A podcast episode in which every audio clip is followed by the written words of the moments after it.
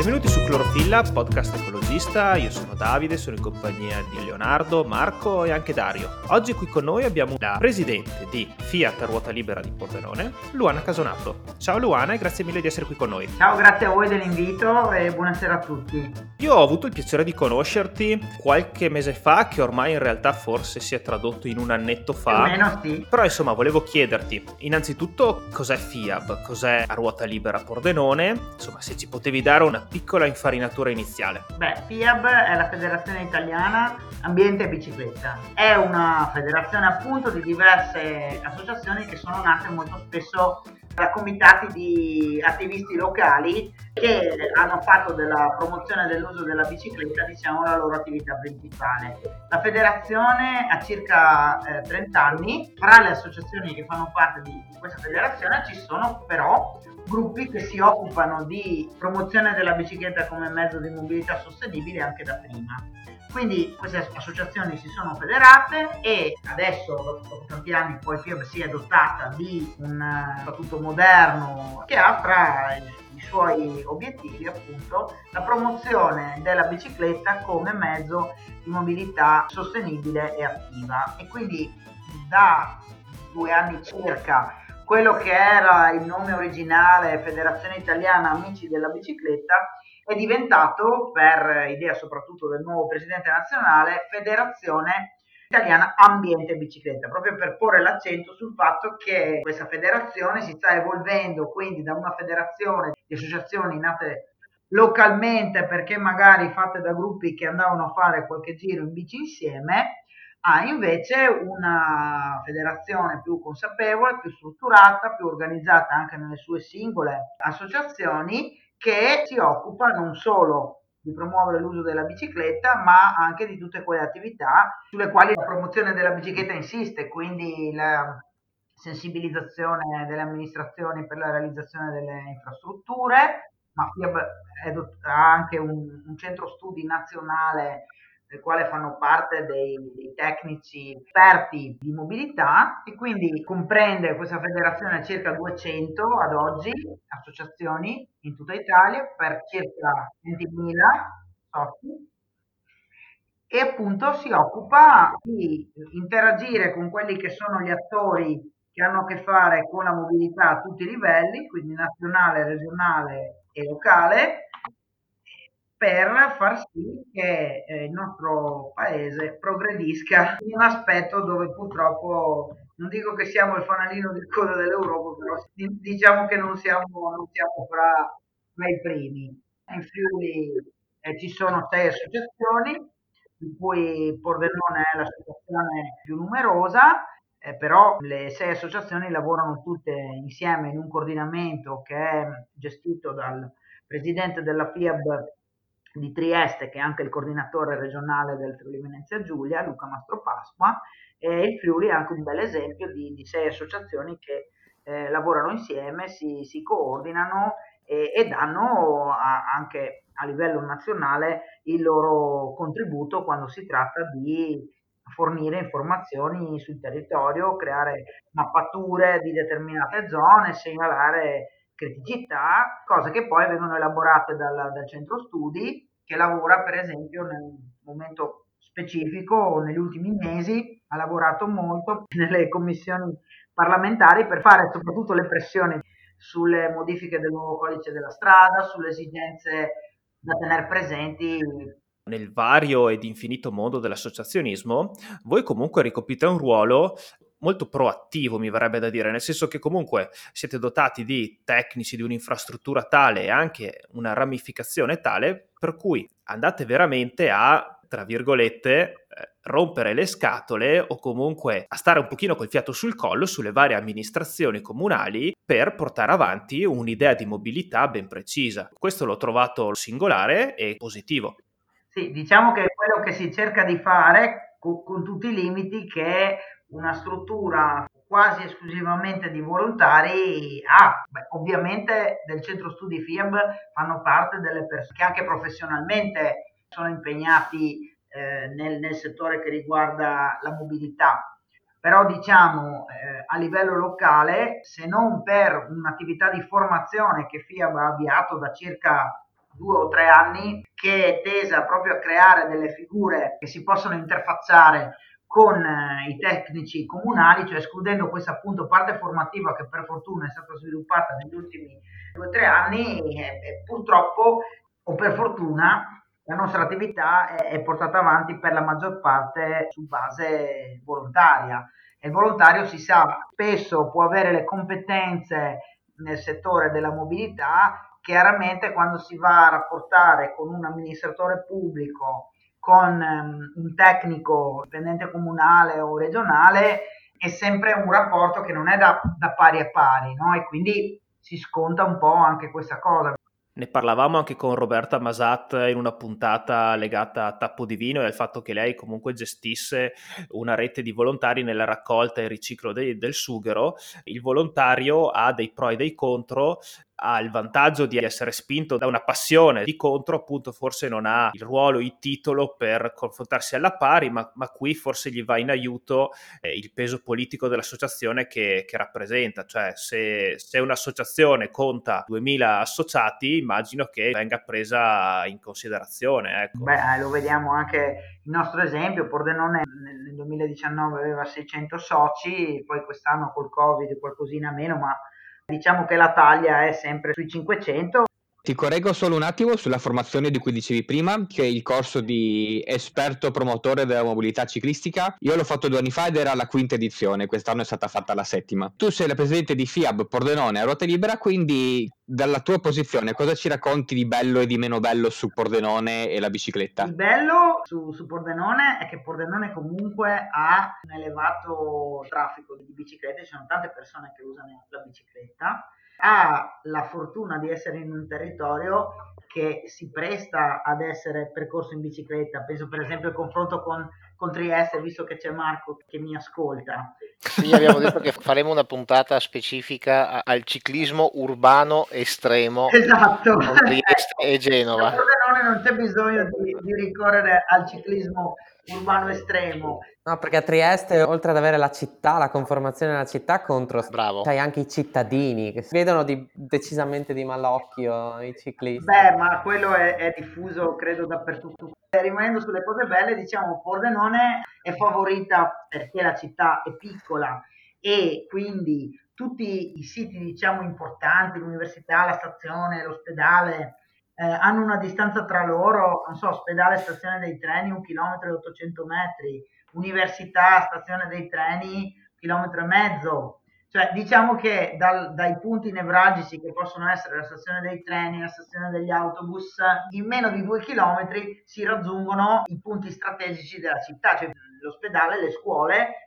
Da questo punto di vista potrebbe essere il posto ideale dove muoversi non solo in bicicletta ma, ma anche ma anche a piedi. C'è da dire che anche come percorsi non è male, nel senso che negli anni qualcosa è stato fatto perché abbiamo del, delle piste ciclabili, una in particolare larga 4 metri, che è stata fatta addirittura in tempi non sospetti, vent'anni fa, quando n- nessuno parlava di dimensioni di ciclabili. E poi c'è una rete di percorsi in città che permette di muoversi in bicicletta. Da questo punto di vista, considerando il territorio, il contesto e tutto, i quattro bike smile di, di valutazione che anche FIAB ha espresso, 4 su 5, ci stanno.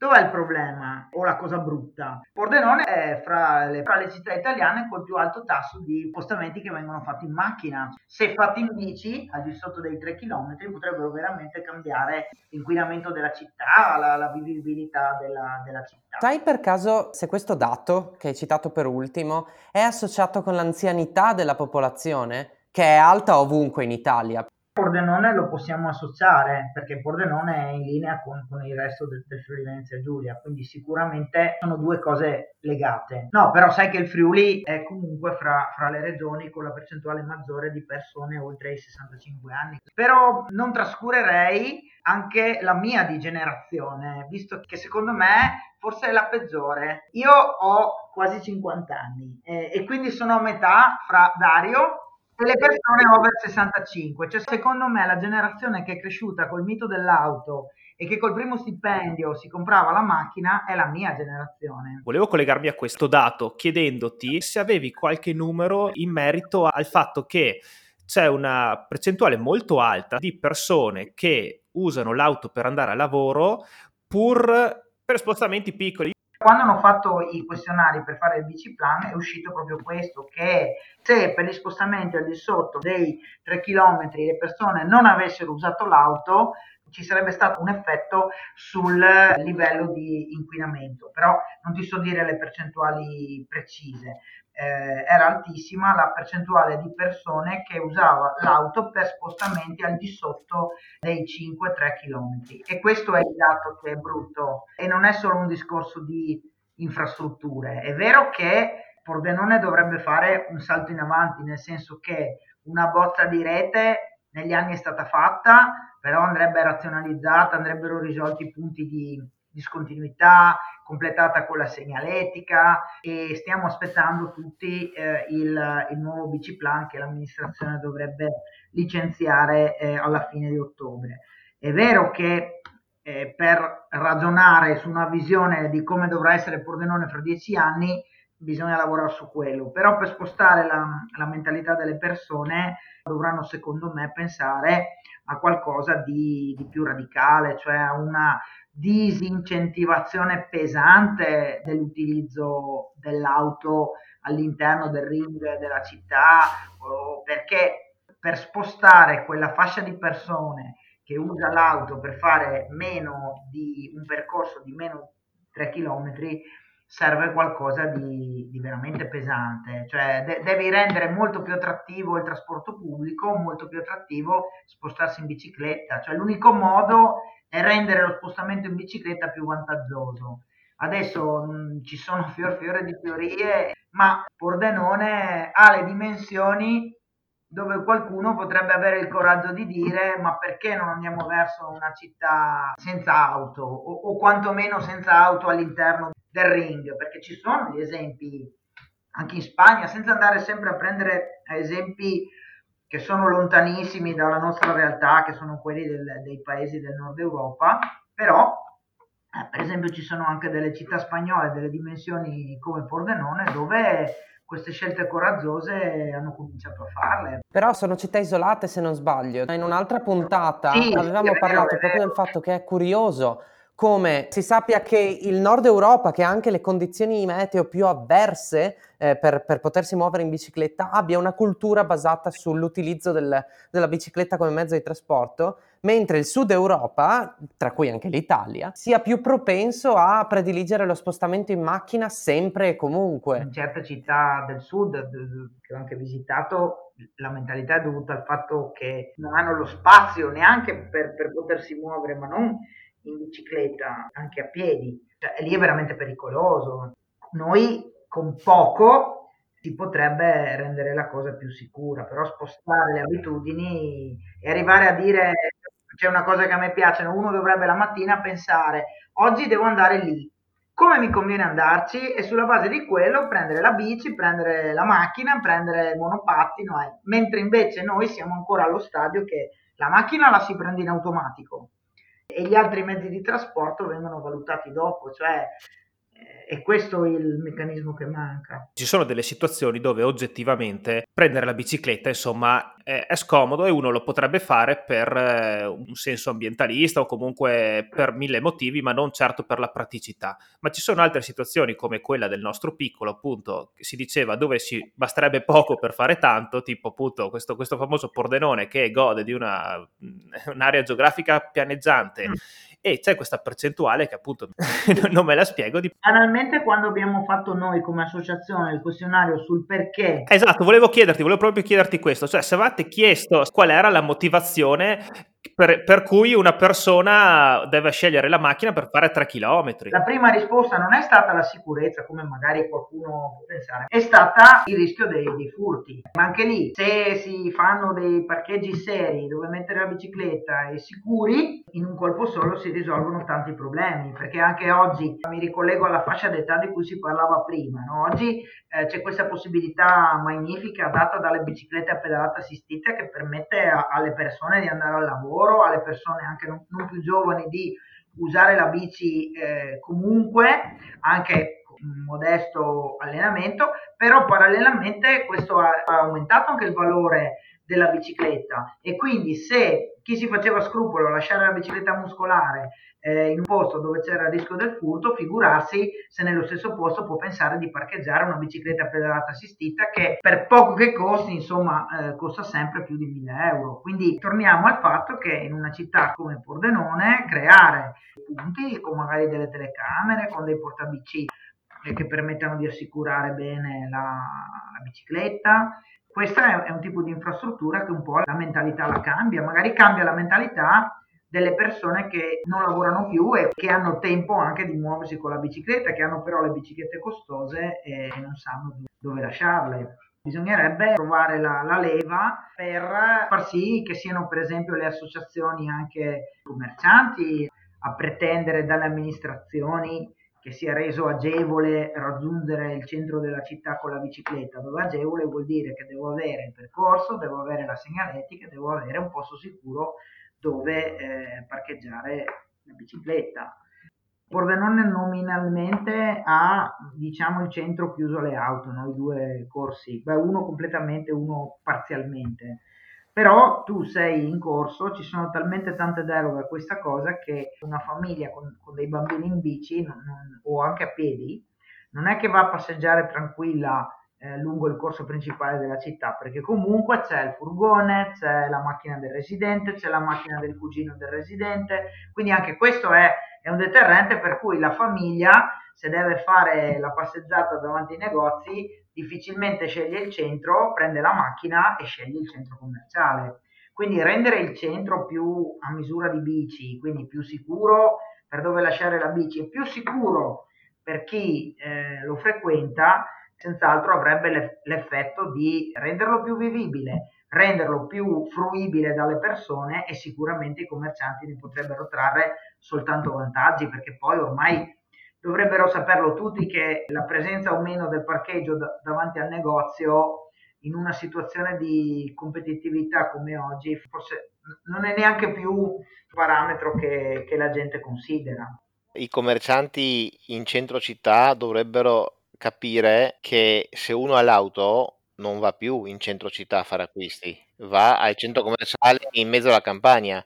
Quindi è, è nel loro interesse assolutamente favorire la ciclabilità a corto raggio. Quest'anno però, al di là di tutte le cose negative che sono successe, eh, ne abbiamo parlato più volte, c'è stato comunque questa enorme riscoperta della bicicletta, tanto che è difficile persino comprarne una adesso, non, no, non ce ne sono più, però volevo chiederti appunto se da, dal vostro punto di vista se era cambiato qualcosa. È stata proprio la percezione fisica dell'aumento del numero di persone che si spostavano in bicicletta. Appena finito il lockdown e ripartite le attività. Questo sì, ho visto direttamente persone che non l'avevano mai fatto tirare fuori dalla cantina la bicicletta che non usavano da vent'anni, anche la riscoperta del, dei servizi più vicini a casa o della bellezza di poter andare in centro in bicicletta. Anche vicino alle scuole ho notato, eh, noi abbiamo fatto una giornata di gazebo per il tesseramento, no? per il rinnovo delle iscrizioni durante la settimana della mobilità e, e il gazebo è non, non lontano da, da, una scuola del centro, una scuola, eh, una scuola che ha sia un istituto che ha la scuola elementare e anche le scuole medie e ho visto tanti genitori accompagnare i, i bambini in bicicletta, cosa che per esempio altre volte nello stesso posto e nello stesso periodo non, non, avevo, non avevo, notato. Quindi sì, eh, l'incremento c'è stato e anche si percepisce dalle telefonate che abbiamo ricevuto anche noi come associazione, dalle segnalazioni.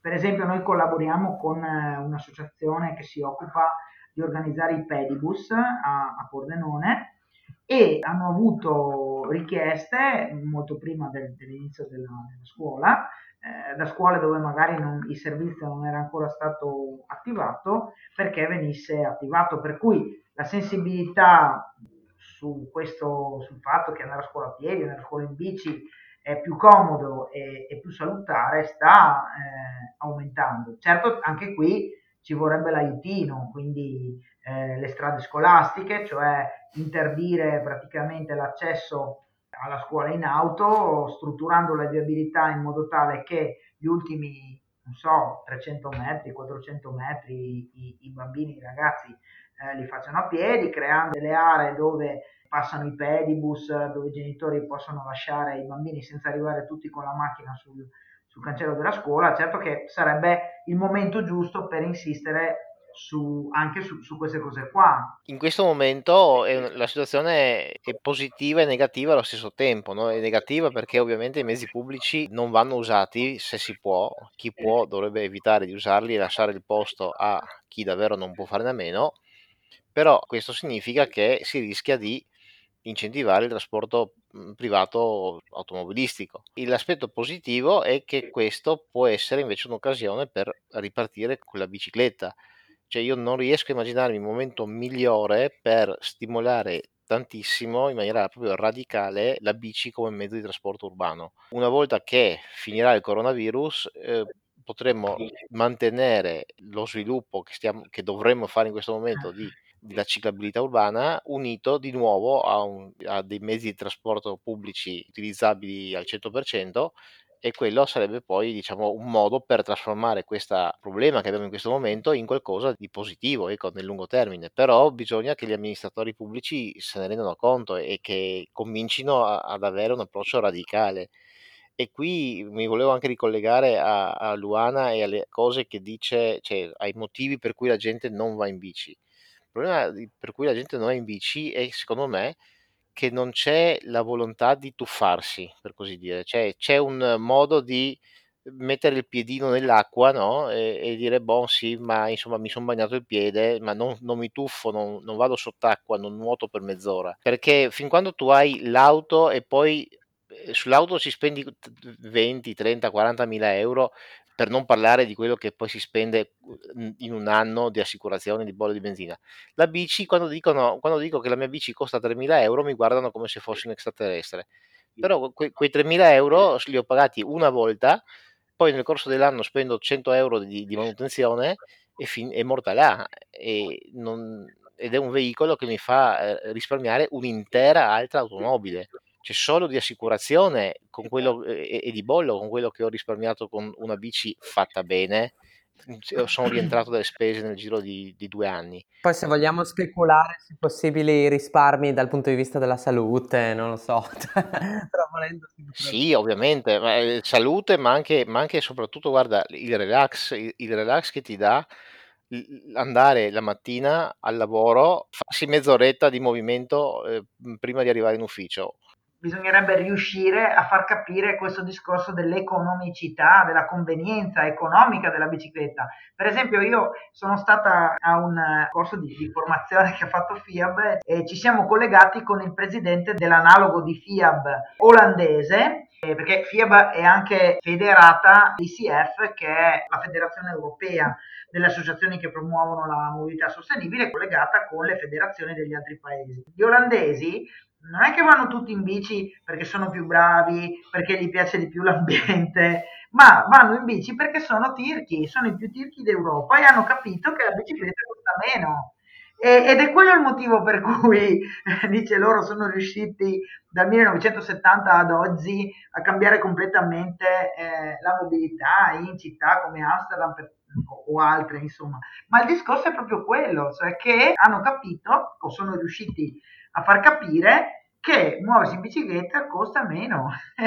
Come si fa ad ottenere questo cambiamento? Ci dovrebbero essere, secondo me, delle campagne massicce per approfittare di questa situazione, come diceva Marco, cioè, ma gli amministratori dovrebbero avere il coraggio di fare interventi radicali veramente, anche perché disincentivando il traffico privato si decongestionano le strade e anche il mezzo pubblico diventa più efficiente, nel senso che l'autobus non è più in coda con le auto e, e quindi riesce a fornire anche un servizio migliore. Quindi è tutto il sistema che ne ricaverebbe un, beneficio. Ma ti sei fatta un'idea sul perché le amministrazioni fanno così fatica a fare delle azioni di promozione? Cioè io capisco che mettere in cantiere la pista ciclabile sia complesso, eccetera, eccetera. Cioè secondo me si potrebbero fare tantissime cose anche a costi relativamente bassi. Non lo so se questa è una cosa tipicamente italiana, cioè che alla fine si riduce sempre allo scontro fra un interesse pubblico e un interesse privato. O, o, se questo deriva